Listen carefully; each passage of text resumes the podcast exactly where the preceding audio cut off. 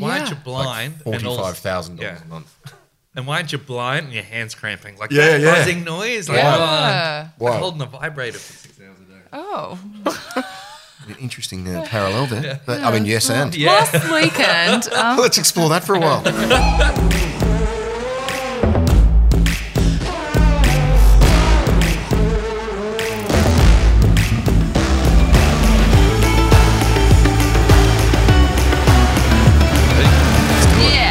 Hi, everyone, and welcome to Maker and Creator, the podcast about creativity and culture and how it affects us. My name is Jai Smith, and I'm joined, as always, every week by my co host, Alex Adams. Hi, Jai. How are you? I'm good. How are you? I'm very good. I'm a lot more sober this podcast than I was on Friday's yeah, podcast. I was gonna ask you. I'm like, were you slurring in your? I got home and I was like, mm, Jai was really drunk on our podcast.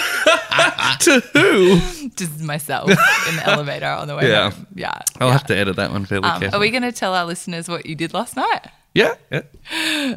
Ooh, Jai got a tattoo on his leg. Um, because it was free, and someone said, "Hey, do you want a free tattoo?" And I said, "No, but tattoo my friend Jai." And so we went and watched you get a tattoo in a bar. I did, yep. After three hours of drinking, sitting with other strangers, getting tattooed, trying not to look like it was hurting. Like I'm a big baby with all Was my it tattoos. hurting? Because you looked like you were in- in the zone. You were concentrating. Well, I was a little drunk and it did hurt a lot. And yeah. Okay, you went to a special place. Is that why you're like, bring me more? Yeah, just, just bring me another drink. Jerry That is a good Instagram story. I read, saw that again and I'm like, that could be an ad. Oh, really? I created good content. Oh, thanks. um, so I think I've talked about this with you before, but when I was at uni, I had quite possibly the, the coolest job.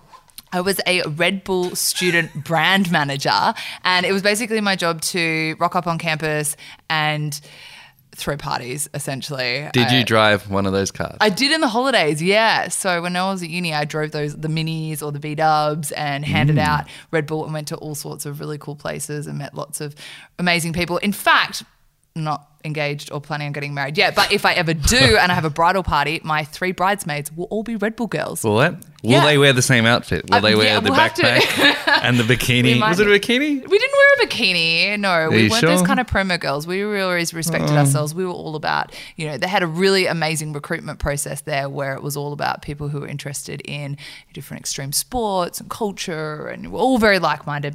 Anyway, one person that I met there who I worked with really closely was a guy named Tom Sigelski. And I never forgot him because he was quite a character, but also who's going to ever forget the last name Sigelski? Hmm.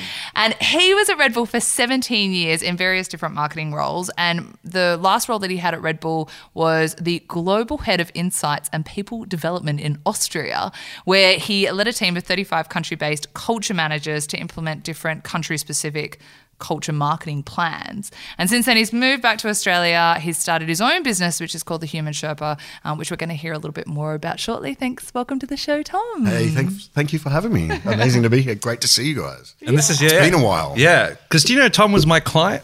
Yes. Yeah. so really randomly, we On- both knew Tom Yeah. separately. On Yeah. Bedroom Jam, right? Bedroom Jam, yeah, Social stuff. yeah. Back in 2010, Mm-hmm. when social was still, you know, cowboy fucking nonsense.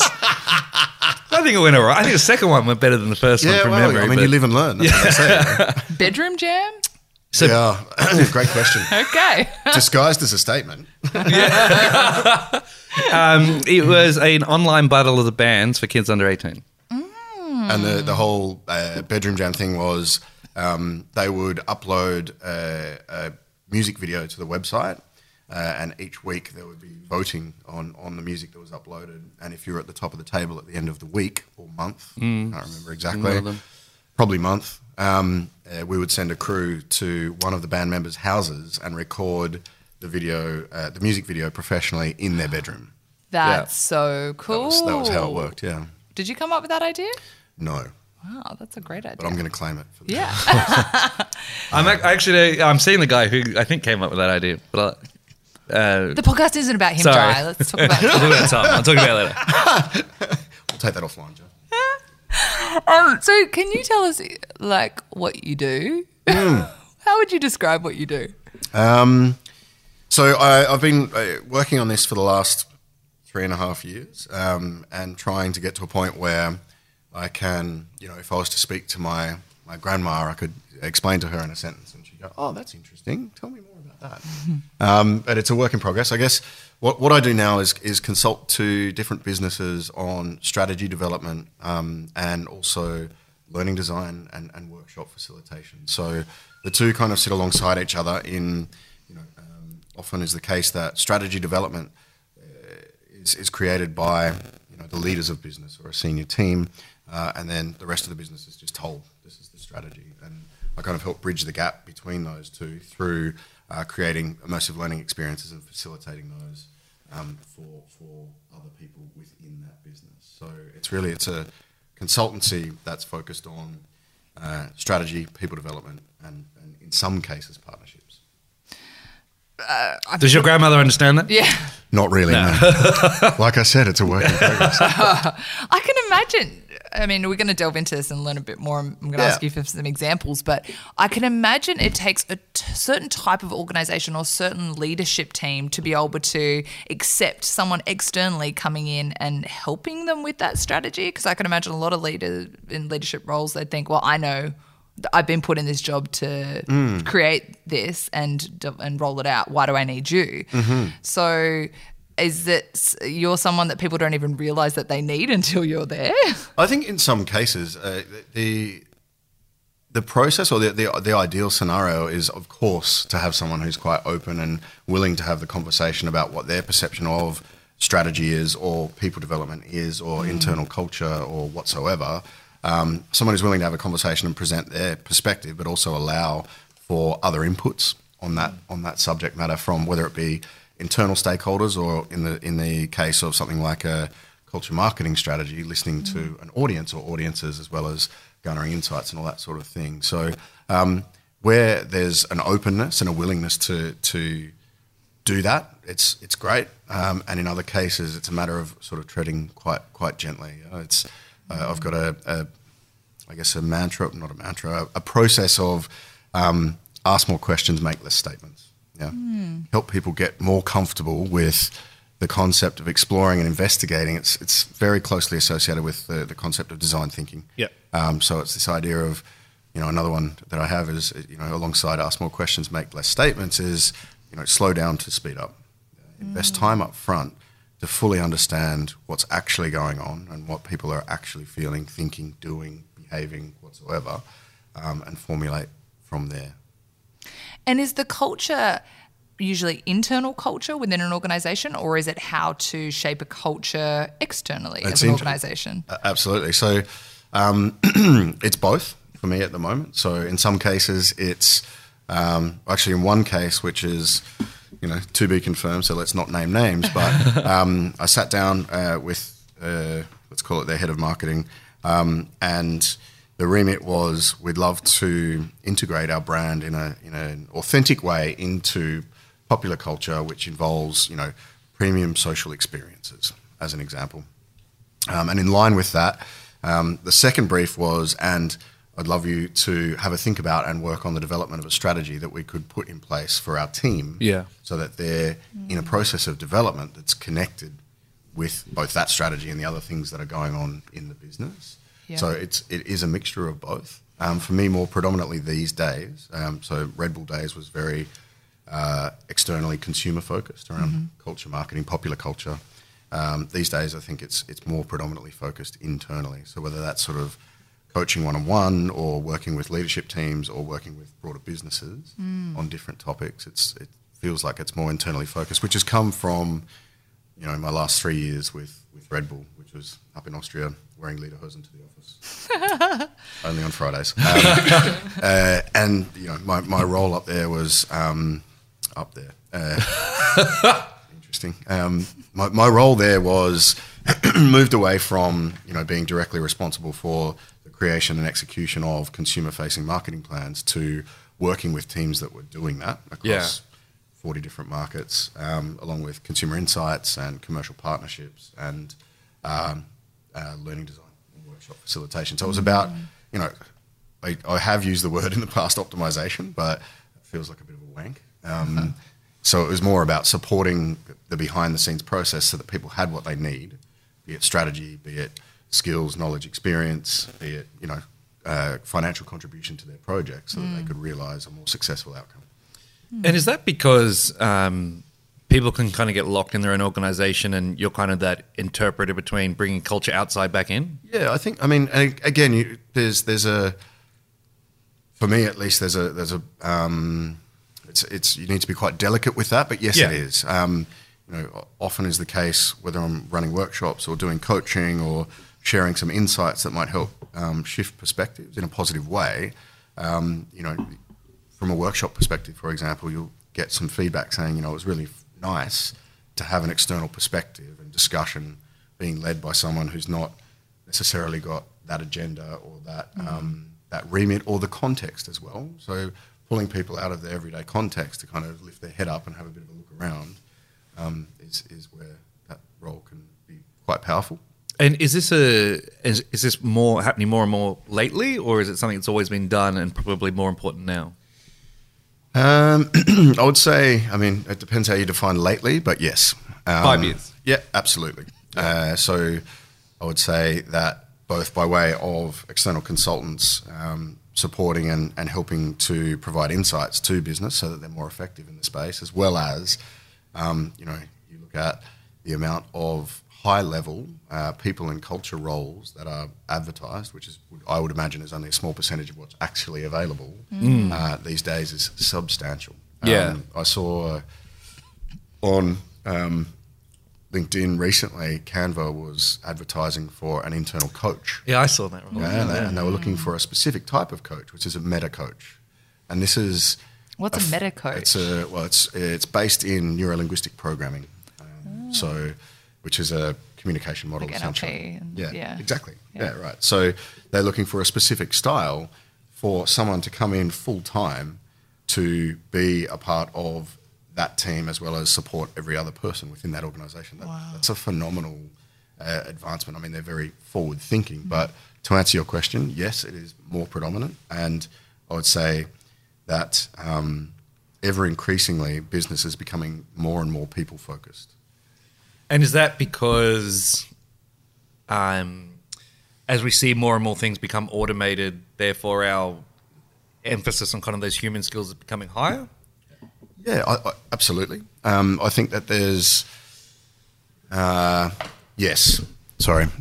Um, yeah, I think absolutely that the, the the the roll on of technology, the digitization of process whatsoever, um, is leading to obviously a changing landscape Yep. um, for employers and employees. Um, and you know, there's there's a part to play with uh, engaging and better understanding your workforce and how those skills could be potentially repurposed in the advent of you know the changing changing market, so to speak. So it's it's um, yeah, I I think it's a it's a highly um, it's a hot topic at the moment for sure, and at the moment, last five years, and will continue to be. Um, and I think as far as sort of the future of work is concerned, will play a massive role in maintaining and further evolving what people are doing, where Yeah. they're focusing their energy and effort, and of course, managing the changing landscape when it comes to digitization or automation. Yeah. Yeah. What do you think will be the um, most sought after jobs in organizations in, say, like 10 years' time? Yeah. Um, As things do become more automated and Yeah, absolutely. Uh, my my my head goes to my heart. Um, the roles that need both head and heart, uh, I don't see as being replaced by any sort of technology in in the near or medium future. Mm. Maybe into the far. Um, never say never, you know that old chestnut. But so the idea of um, you know creatively focused roles, um, caring for humans, um, uh, the idea of you know people development and human interaction, behaviours associated with that, evolving the concept of leadership. I don't see that as being able to be automated at all. So um, those roles where you know, you know hands, it's kind of. Uh, I saw I was reading something a couple of weeks ago. It's it's hands to head to heart. Yeah. That's that's that's that sort of evolution that I see happening. Um, and I was actually uh, at a at a workshop recently. We had a keynote speaker. Her name was Rachel Robertson. Not was is. She's still with us. um, uh, Rachel Robertson and um, amazing human, and uh, was charged with the responsibility of running an Antarctic uh, research laboratory. Um, and it's a while ago now for her, a, a few years at least, I would say probably closer to 10. Um, and the way that they recruit to be part of that um, setup is via a newspaper advertisement. Right, and it's it's not in the recruitment um, websites or pages or whatsoever. It's literally like an ad in the classifieds, and and the ad basically reads, you know, we're we're hiring on character and you know behavioural responses and who you are as a person, how you be, not what you can do. Yeah. uh, human being, not human doing. Uh, because they can teach you, or the, the, the remit that they have is that they can teach you the rest. Yeah. Yeah. Uh, we can teach you how to put out a fire in a lab, or we can teach you how to manage this situation. But when you've got 18 people in the darkness for six months of the year, Yeah. you've got to be able to navigate human beings. Yeah. And that's the. And I guess the newspaper's the first qualifier. Like, who's still picking up a newspaper? Right. Who's still looking at the classifieds? Absolutely, mate. Was that well to me? That sounds like they're looking for an older demographic. Well, it could be that, or it could be um, someone who seeks information or input or stimulus from multiple sources. Do you think there's a 25 year old who picks up a newspaper though? Every Maybe. well, Interesting. Maybe Is it there's. if maybe you're a 25 year old listener and Yeah, you read a newspaper, let us know. you know who has to is all the Cool. PR agencies. They make Yes. all their interns read all the fucking newspapers. if you're a PR intern, yeah, you're right. uh, what do we do with you? and they're trying to scroll through it. Yeah. Stop messing all the paper up. No, you've actually got to turn the Yeah, page. No, so I, I, you know, maybe it is an older demographic, but um, you is a while ago now. But Rachel, Interesting though, yeah, great, really it was interesting super cool, and I think you know, um, looking into the future and prioritizing who people are is a great way to to establish a culture that you want to have. And I think, I think the default. There, there- well, there's two big arguments that you know I've kind of heard around the same argument is that yes, creative skills and kind of right brain skills are going to become so important. And yes, we're leaving that mantra or the, that idea that you're either left brain or right brain, and we know we've got preferences Or biases. or biases. Yeah, probably more accurate. But what is the how are people? And you know, I'm, this is again probably anonymize what you say, but how are traditional, more left brain companies and entire organizations dealing with this if no one identifies like that? Is it a matter of not using words like creativity and empathy and all those sorts of things and actually reframing their kind of logical and analytical skills as being still creative or because for me I see some organ and you know having worked at PwC Yes. there are rooms full of people who will just become small microchips soon Yes, as being yes, exaggerated but yeah yeah. Look out. but they Um, don't like the idea of being creative Yeah, so I think you know that the, I was thinking about this um, when uh, you guys invited me to, to come and do the podcast, and you know the idea of maker and creator, right? Like, um, are they essentially the same thing, or, or could a maker be a very left brain logical yes, and then creator is the Yeah. strategy, big picture, blue sky, whatsoever? Um, I think creativity can come from from anywhere. Um, you know, if you think about decision making process or coming up with a new idea, um, there's some thoughts and ideas around who should be in the room for that. You know, they talk Yeah. about five or seven people, and at least two of those people not having any real knowledge about the subject matter that you're talking about, and then having three or, or uh, four, I'll get there in the end, arithmetic, three or four people that are experts, so that you start to have a bit of a different discussion and, and freshen your perspective. So you, I think, you know, left brain, right brain, get that there's a departure from that, and that some businesses are, are you know, very predominantly in, in one space or the other. Letting go of the idea that um, you need to be a certain type of person or a, a style or a character or have certain sets of experience in order to be creative is such an important yeah well, it's a massive opportunity.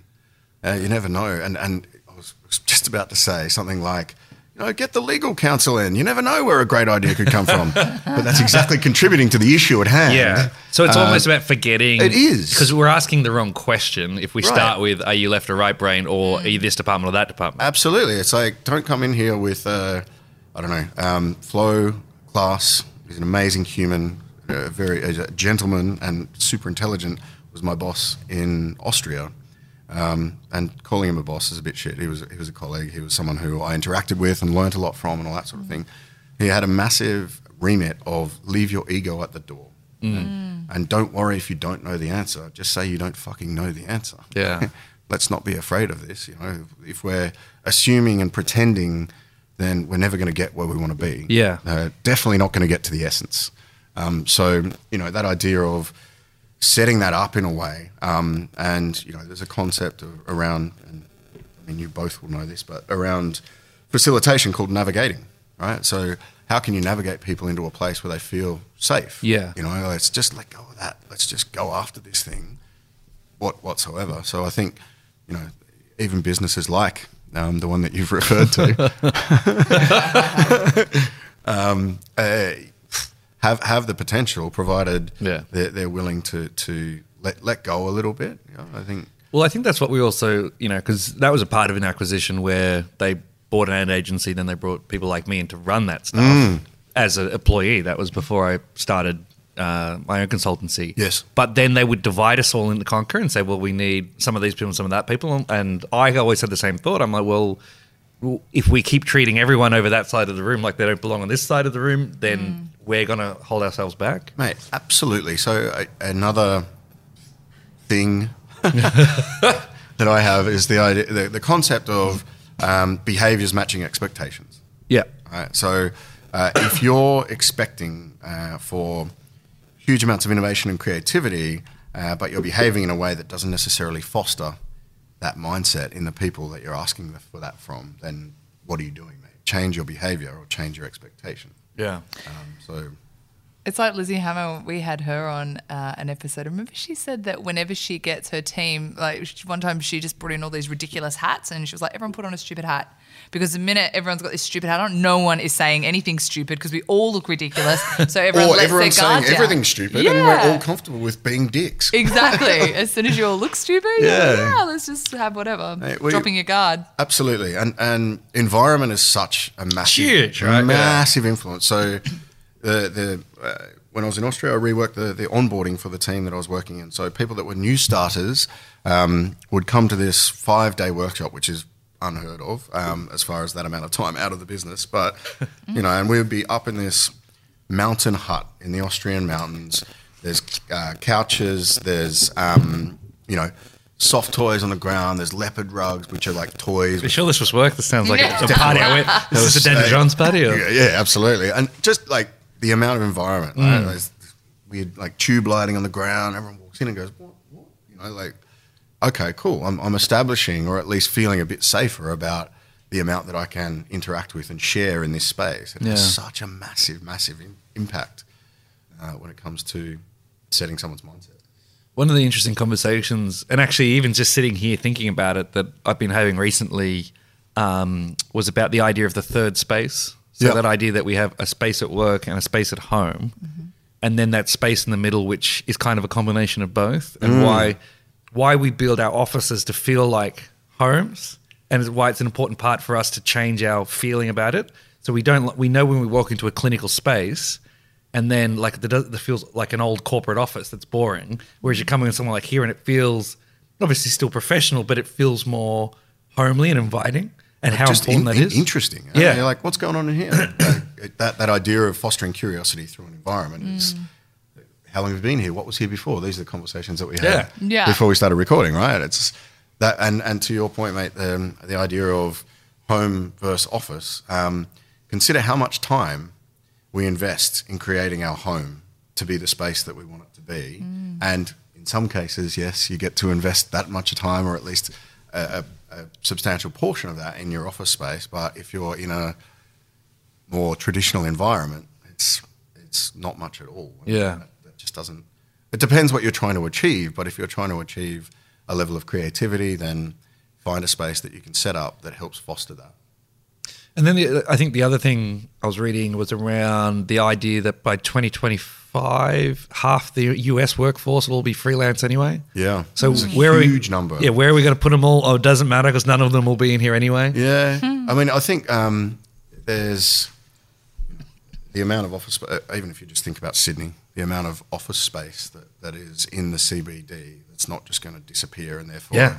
it's not just going to be empty either, uh, or even repurposed. I would suggest, but yes, there's a huge number of um, well forecasts indicate that there's a huge number of people that are are going to be in that situation, which is interesting, uh, both from a you know environmental standpoint as far as where they're working and how they're interacting, shared workspaces, et cetera, et cetera, but also thinking about you know when you bring together a bunch of inverted commas strangers, how do you get them to connect? quickly and effectively Yeah. and in a And way that's authentically as absolutely. well. So this idea having having strategy around that stuff, it's not hard. No. It's just about thinking about it and planning for it. So you know, if we want a bunch of people who've never worked together to come in, uh, and the first thing we say to them is, right, what are your ideas? Uh, it's it's just set up poorly. So consideration around you know, internal culture or strategy around creating that and creating it quickly and in a way that makes it feel inclusive is is super important. You've obviously liked the culture at Red Bull because you spent 17 years there. Like that's unheard of. Yeah. I didn't, 17 I didn't years even get a gold there. pen, mate. What? Surely they. What did they give They just you when give you you a can of? Red Bull on the Well, way actually, out. do you know what? I actually, um, uh, yeah, uh, I, I got a. Uh, I'm mad on um, technical pencils. What? Yeah, like a German designed. So I got this amazing. It's it's just a pencil at the end of the day, but it's not just you a got pencil. pen- you did 17 years and you got a pencil. but it's it's. Do you know what? Tom, it's very, did you do a good job at this office? very cool, yeah.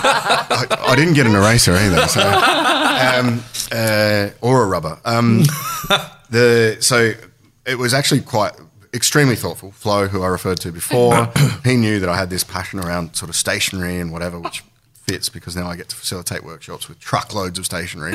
Um, but he knew about that, and so that's it was very fitting and very thoughtful. And, and Yeah, it's nice. Yeah, no, it's it's. Um, I don't even know how we got into that. But what? well, I was talking Oh, about the 17 culture years. and 17 years, and you know, I still think I was only there for I think two or three in the end, which is quite a lot. Very Um, memorable. Al. But, oh, yeah, well, yeah, left an impression. Um, and those three years, um, I still think were like some of the best times of my life Yeah. because they created such a great culture. And you know, you talk about taking five days out of the office. I remember when I first started, they we would go away um, over a weekend and with all the other uni students, and even having the foresight to reach out to you know on-campus influential types, whether they're sporty or you know they're like social sort of people, and have them as part of your marketing strategy was just so advanced for the time.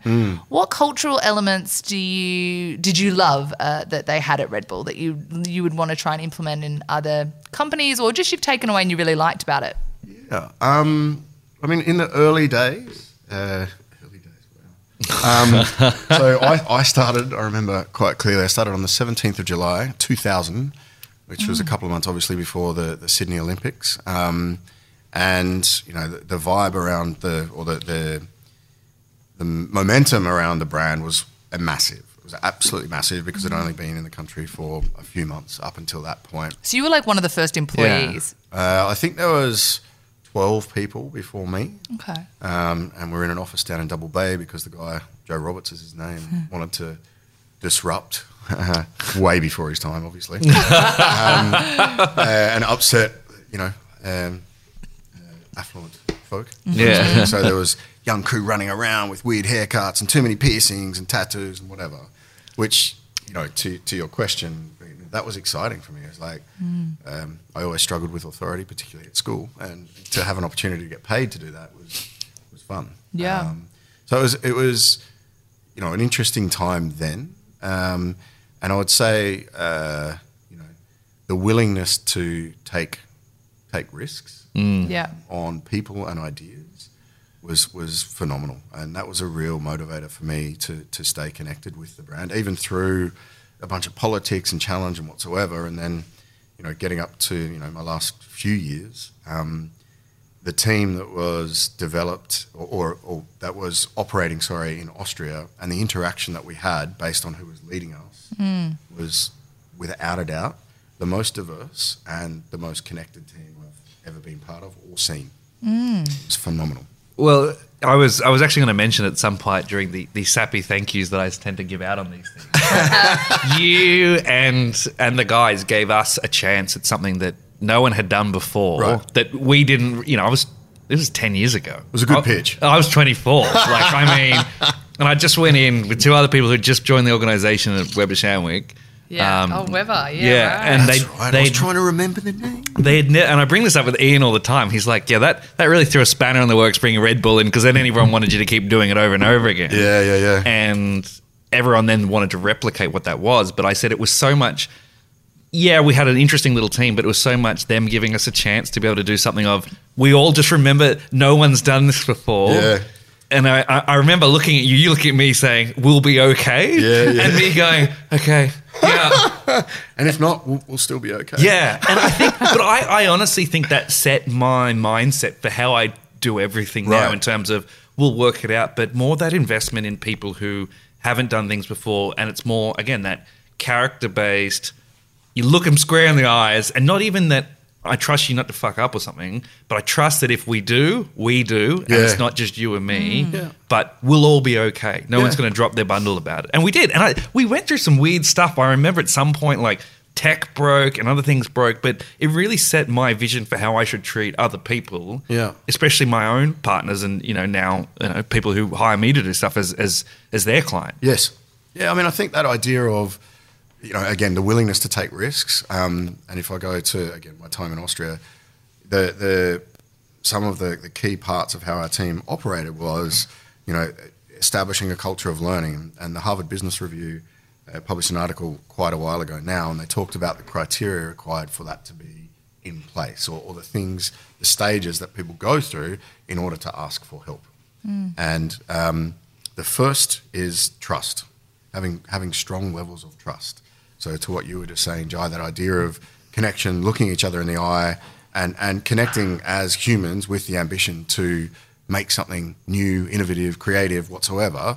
You know, having that trust in place, Yeah. super key, and, and the same holds true with the culture of learning. The second is access. So again, to what you've just been talking about, um, we're going to give this a go, and if we don't get it right, we, we all don't get it right, but we're going to be around each other and we're going to look out for each other. And then the third uh, criteria in this article, at least, was around capability, which is quite interesting for mine, right? Like, if you want to learn something from someone, I, before I learnt about this article and read it, I would think that you would go to someone who's really, really good at it. But that's not the case at all. You could potentially end up speaking to someone who's not really good at it, but you trust them implicitly because you're willing to show that vulnerability and you've got access to them. So, Yeah. And the other thing was no ego. So Yeah. there's no fear of failure, culture of learning, no ego. Those sorts of things were what really resonated for me and I guess ended up in me being there for as long as I was. I remember at one point when I was there, hardly anyone in the office at head office had a degree. Like, you're, Guilty. you? Yeah. and I was, I remember, you know, as a, I'd just come out of, you know, I was at university and I was just finishing up my degree and everyone was like, you've got to get a degree or you're never going to do anything. And here I was surrounded by all these successful people in a global company. And I think the only person who had a degree was the lawyer, Nick, I think his name was. So w- I, That's right. I hope Nick had a, a degree, but um, no one else, no one else did. Have you the seen co- Suits? Huh? Have you seen Suits? the communications manager didn't. Um, you guys in marketing didn't. So Yeah. yeah, it wasn't a criteria for Red Bull that you had to have a degree. Which is like, I mean, great call out and, and quite interesting in consideration of what we're talking around about Yeah. around, you know, uh, hiring people for culture as Uh-huh. opposed to qualification, experience, or maybe not experience, skill. Like Skill, yeah, on- or on paper. capability, Right. So Yeah. it's, I, I, mate, I got hired to work in the on-premise team for Red Bull, standing at a bar Yeah. in Manly. Weren't you the bar person? Like the So I was working Yeah, how'd actually. There was the a job? bar upstairs and there was a restaurant downstairs, and I worked in both. And in this particular case, this evening, I was working in the restaurant, and one of the tables I was waiting on uh, wanted to pay their pay their bill, and it was quite early, so there wasn't much cash in the till, and they wanted to pay with cash. Anyone remembers those days? Um, and so I had to go upstairs to the bar to get change, and literally stood at the bar. Uh, there was a guy standing at the bar. His name's Hayden. I didn't know that at the time. Um, and I was getting change off a mate who was also working, obviously, at the venue. And I turned and went, "Hey, mate, how you doing?" We just started having a chat, and he actually said, "Oh, you know, I'm, I'm you know, here to see, here to, I'm looking for, I'm looking for someone, or something along those lines." I was like, "Mate, it gets busy later. You're here pretty early, so just cool down, have a drink. It'll get packed, right? There's a band on, whatever." He's like, "Nah, nah, nah. I'm actually looking for someone to come and work with me." And I was like, "Okay." Uh, what, what's going on? He's like, I work at Red Bull, and you know, I was doing my fair share of visiting um, places like Sublime at the time, so I was, was aware of such things. Um, Uh, and I was like, oh, that's interesting. And, and literally two months before, uh, I'd said to myself, you know, I want to give working as a sales rep a bit of a shot. Um, so cut cut forward to standing with Hayden at the bar. He's like, I'm looking for someone to join me in the in the on premise team. I'm like, what does that mean? I, work I work here, but I don't know talking Yeah, about. Great terminology. Yeah, yeah. Um, I'm on uh. He's like, mate, we, we interact with bars on the marketing of this brand. I was like, oh. And we chatted, chatted, chatted, uh, and I walked back downstairs to give my table their change. But before I did, he said, "Can you ask your boss for five minutes? I'd love to talk to you for a bit longer." and literally, I went up back upstairs because I knew the manager downstairs quite well. We chatted for five, and uh, a week later, I was working at Red Bull. Really? So I have a similar story. That is crazy. It must be their recruitment process to meet people in bars. so I was at the uni bar at the ranch because I went to um, school at uh, Rancho Relaxo. yeah the ranch because I was at Cl- uh, Macquarie Uni and Dave Merrick was at the bar in a Oh. trucker cap, and I also went through a phase of wearing trucker caps. This is like in 2002, 2003. sorry, big year for yeah, trucker it was a caps. big year, and and wearing um, UGG boots out of the house. That was also a big thing at the time. And I was at the uni bar. It was, and um, I was like uh, the social. I was on campus at my college, and I was like the social um, events coordinator. And someone Really? I find that hard to I- believe. um, and I was having a beer, and someone was like, "Hey, you should meet this guy, Dave. He works at Red Bull." And I was like, "Oh, that's such a cool company. I'd love to work at Red Bull." And he's like, "What do you do at the moment?" I'm like, oh, "I'm studying, but I'm the social person on campus." He's like, "Well, I'm I just got promoted, and my job's up for grabs, and you you should go for it." And I was like, "Tell me a bit more about this job that you do." And I was like, "Yeah." yeah." And then he got me in to meet Jackie, his boss at the time, Wow. and I think you had to put forward two candidates. So he put me forward, and then I, he just plucked some kid from his like course and put him up against me, and he briefed me on what to say and what to do and what to wear and blah blah blah. And then yeah, I got the job as well from That's just amazing. chatting That's at the bar. amazing. So good. I mean, the process is considerably different these Is it? Days. Anyone wants a job It at Red Bull, a- you just go to the bar. Just head to the bar. No, it's that. Uh, f- it's forty screens of aptitude testing and all Yeah, kinds of nonsense. Really? Yeah. Quite a lot, yeah. There's, I mean, I would never get a job there now if I had to go through that process. Oh. But yes, um, that, that's how it came about. Amazing that you're in the same boat. That must, Yeah. must have been some kind of rebate. But again, it's like that they were looking for a certain type of person, not a certain. Yeah.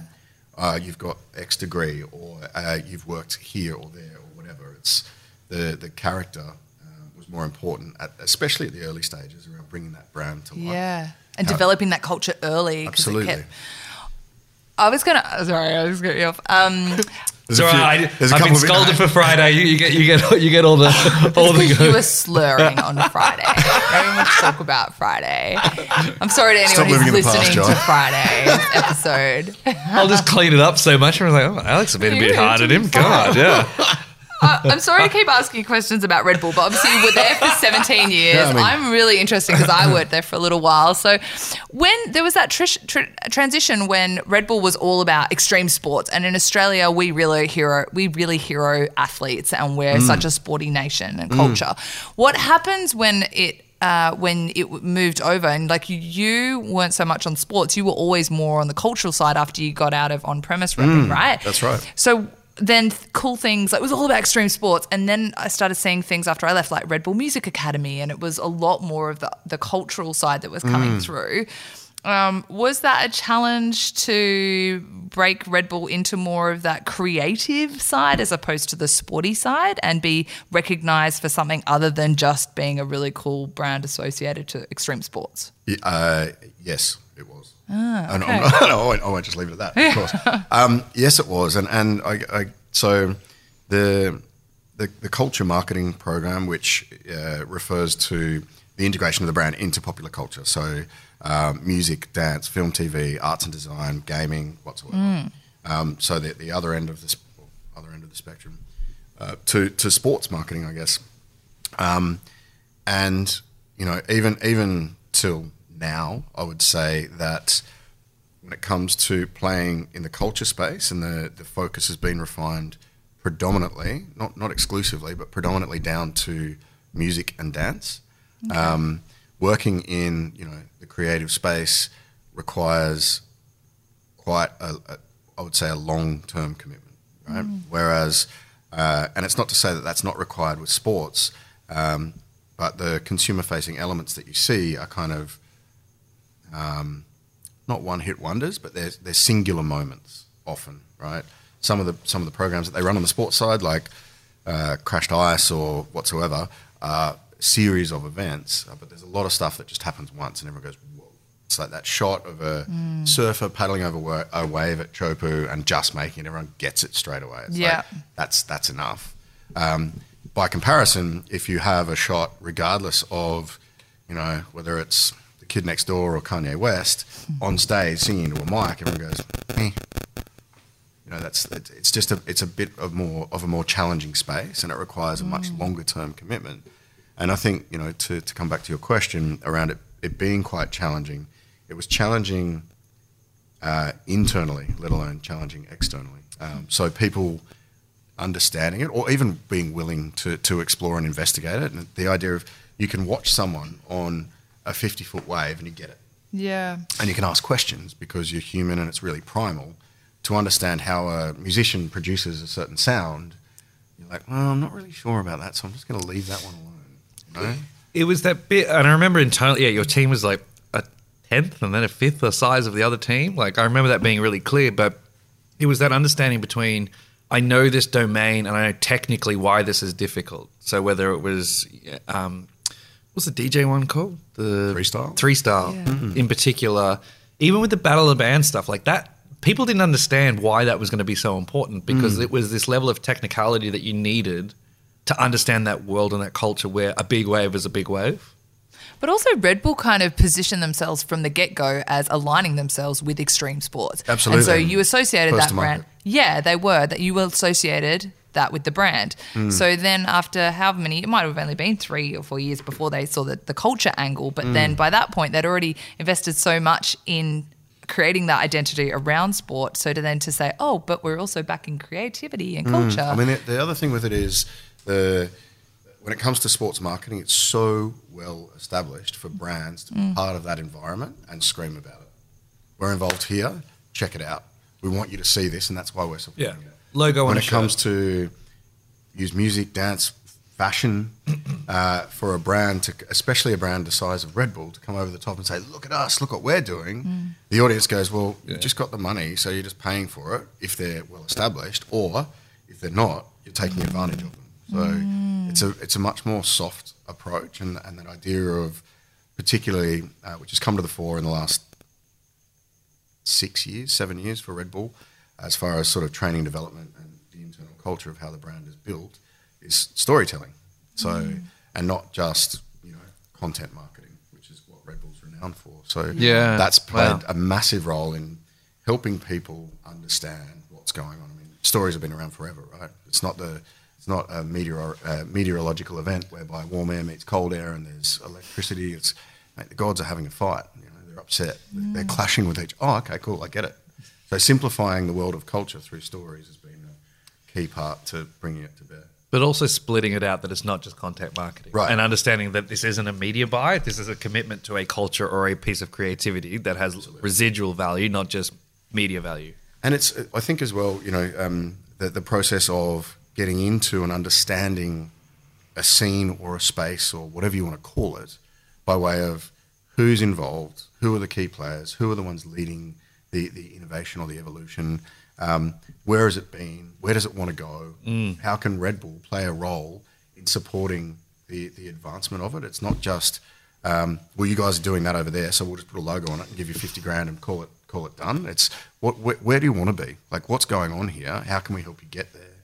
Give wings to people and ideas, all that stuff. But it's it's, a, it's an investment. It's a proper commitment. But your yeah, and your culture pieces were always not just a little alternative; they were underground cultural movements that Hmm. had had no space, no breathing, no funding. But those who that were committed were so committed that you're you're buying that engagement to a degree, Right. but you're buying it with the intention to do something with it.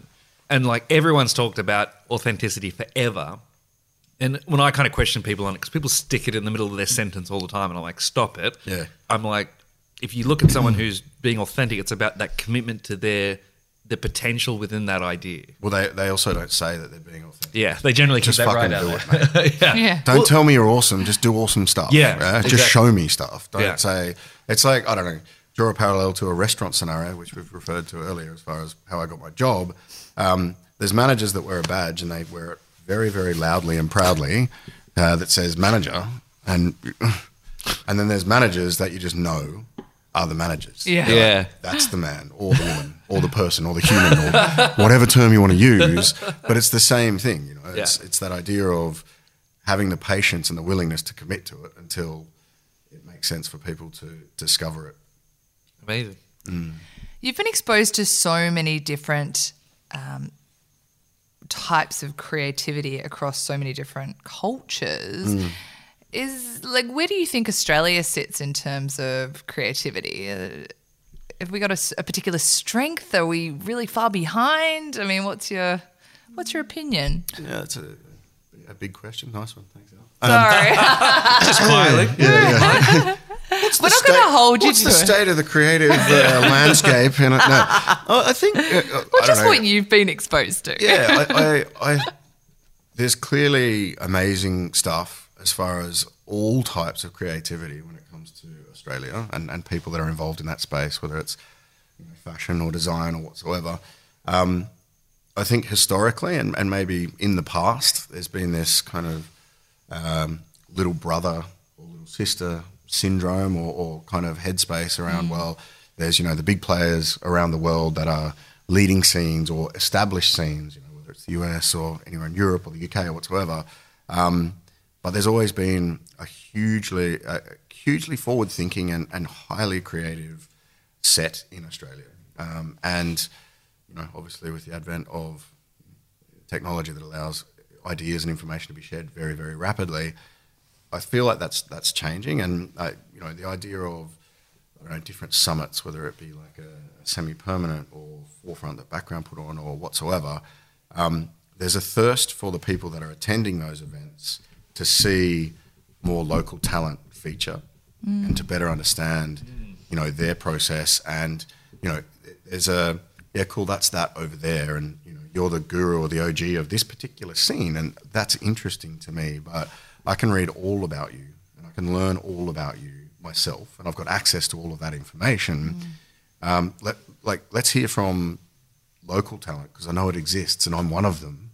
Uh, you know, I want to I want to um, interact with and hear from someone that's even closer to home and even more like me, so that it becomes a, a massively inspirational, not aspirational Yeah. piece Yeah, of yeah. piece of experience. It becomes that experience. It's like, okay, cool. So they're just like me. In fact, they're from here, Mm. and they're, they're they're doing it. They're getting it done, and they've given me a couple of you know interesting insights or action, whatever it might be. Mm. It's just just closer, and there's I feel like there's a thirst for that. I mean, on the educational side of things, there's plenty of plenty of force to say that um, you know people people certain scenes or people involved in certain scenes when it comes to creativity would prefer to have an educational experience than just an experience. Help advance where I'm at. You know, Yeah. give me some give me some tips, tricks, tools, knowledge, direction, insight, whatever it might be. Uh, there's a massive thirst for that. Massive. I think you answered that really well. Yeah. That's my question. Quietly. Being all bashful about it, isn't he? I think that a lot of the time, you know, Aussies are always like, oh, you know, Australians, that tall poppy syndrome. And as soon as someone gets one up and is doing well, we cut them down. But actually, to sort of flip it on its head, we also get behind unearthing hot talent. So think about like Triple J, Hottest 100, or um, sort of their, their unearthing program, or anyone who's a bit of an underdog and uh, is succeeding. Australians love that. They get right behind it. So, yeah, there is that. Um, I, mean- guess there is that desire to support creatives I as was.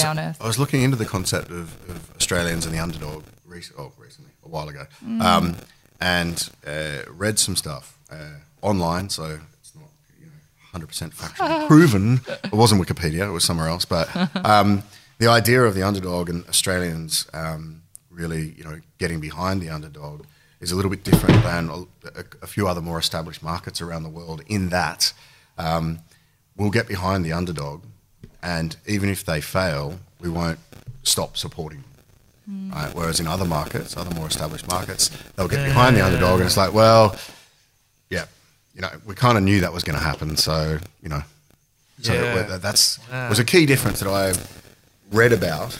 Again, do your own research. Um, but that, that idea of you know coming together and, and you know supporting each other and learning from each other, but in a way that I, I feel that it's changed from you know puffing the chest out and proving yourself. It's changed from that to how can we interact with each other to showcase the talent that's available Yeah. creativity that's happening here. It's a, it's a different mindset, at least in my perception. It's it's not a we've got to prove ourselves. It's like how can we work together to show ourselves. Yeah. Oh, I like that. And I have one last question for you. Um, what do you do as your own creative outlet?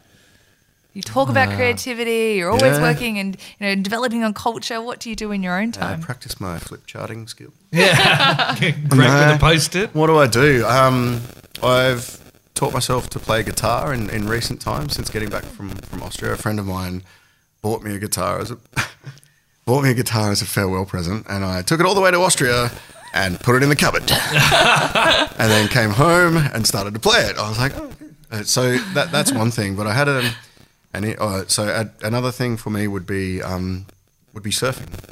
Yeah, so um, I live down in Maroubra and getting out there and you know, just feeling that, and it's almost like a physical form of creativity in that you know you're literally moving yourself in order to have the experience of riding that wave. It's, it's really quite a unique experience. So that that's another one. Um, and now I forgot what I was about to say. Creative cultural outlet. Other one. Yeah. Oh, that's it. So I had an experience in Austria with someone who um, was uh, quite in tune with human beings. I'm not going to say psychic, but uh, one of the things that um, she said to me was, you know, to your to your question, she's like, you need to do something creative. It's going to help you with with your daughter. Uh, and it's she was like, so what do you create? And I was like, well, you know, I build strategies and run workshops. She's like, Great flip Tom, come, come on, mate. and, and when I was younger, uh, I learnt to play the saxophone. She was like, oh, okay, cool. So maybe music, and that's where the whole guitar thing came from. Right. It's it's interesting, eh? like, um, I don't know, thinking about facilitating workshops, the idea of creativity, whether it's your full focus or whether it's something that you bring to bear in order to change your perspective. Yeah. It's no different to like a, a walk and talk when you're running a workshop. You know, when you're standing up and walking and thinking about a problem or an opportunity or a creative direction, it becomes a whole lot easier because it's not your full focus. You're actually walking around having a chat. And so, mm. you know, playing your guitar or falling asleep in the bed or standing in the shower or whatever it might be, that, that opportunity to unleash your creativity is enhanced by taking the focus directly off that and, and putting it somewhere else. It enables that, that to come through. Amazing. Well, if you ever want a guitar lesson, I'll give you one. Oh, you're guilty. Tom, thank, you. you. so much for coming on the show. If people want to hear more about the Human Sherpa, uh, want to reach out to you, what's the best way to do that? Yeah, th- there's only, to my knowledge, one Tom Sigelski on uh, LinkedIn. Um, so that's where I do most of my stuff um, as far as connecting with different people. So you can get me there, or uh, I'm on tom at thehumansherpa.com.au. Would love to have a chat Amazing. or hear, or hear your complaints about my perspective. Everything you disagree with me. Tell me what you hate. Go and get a degree, Tom. Someone just emailed. Yeah. Oh, thank you, listeners, for uh, tuning into another episode of Maker and Creator. What number did I say this was? 18, 18, 17, 18, 17. something like that. We've only got a couple more episodes in um, season two. So, yeah, go back, listen to some others. Uh, if you enjoyed this episode or you know someone who might, why don't you share that with them? Um, and if you want to hit us up, it's Double Star Co to reach Jai, and I'm Ms. Darlinghurst. That's it. Speak to you next week. Thanks, Thank you for having me. Thank you.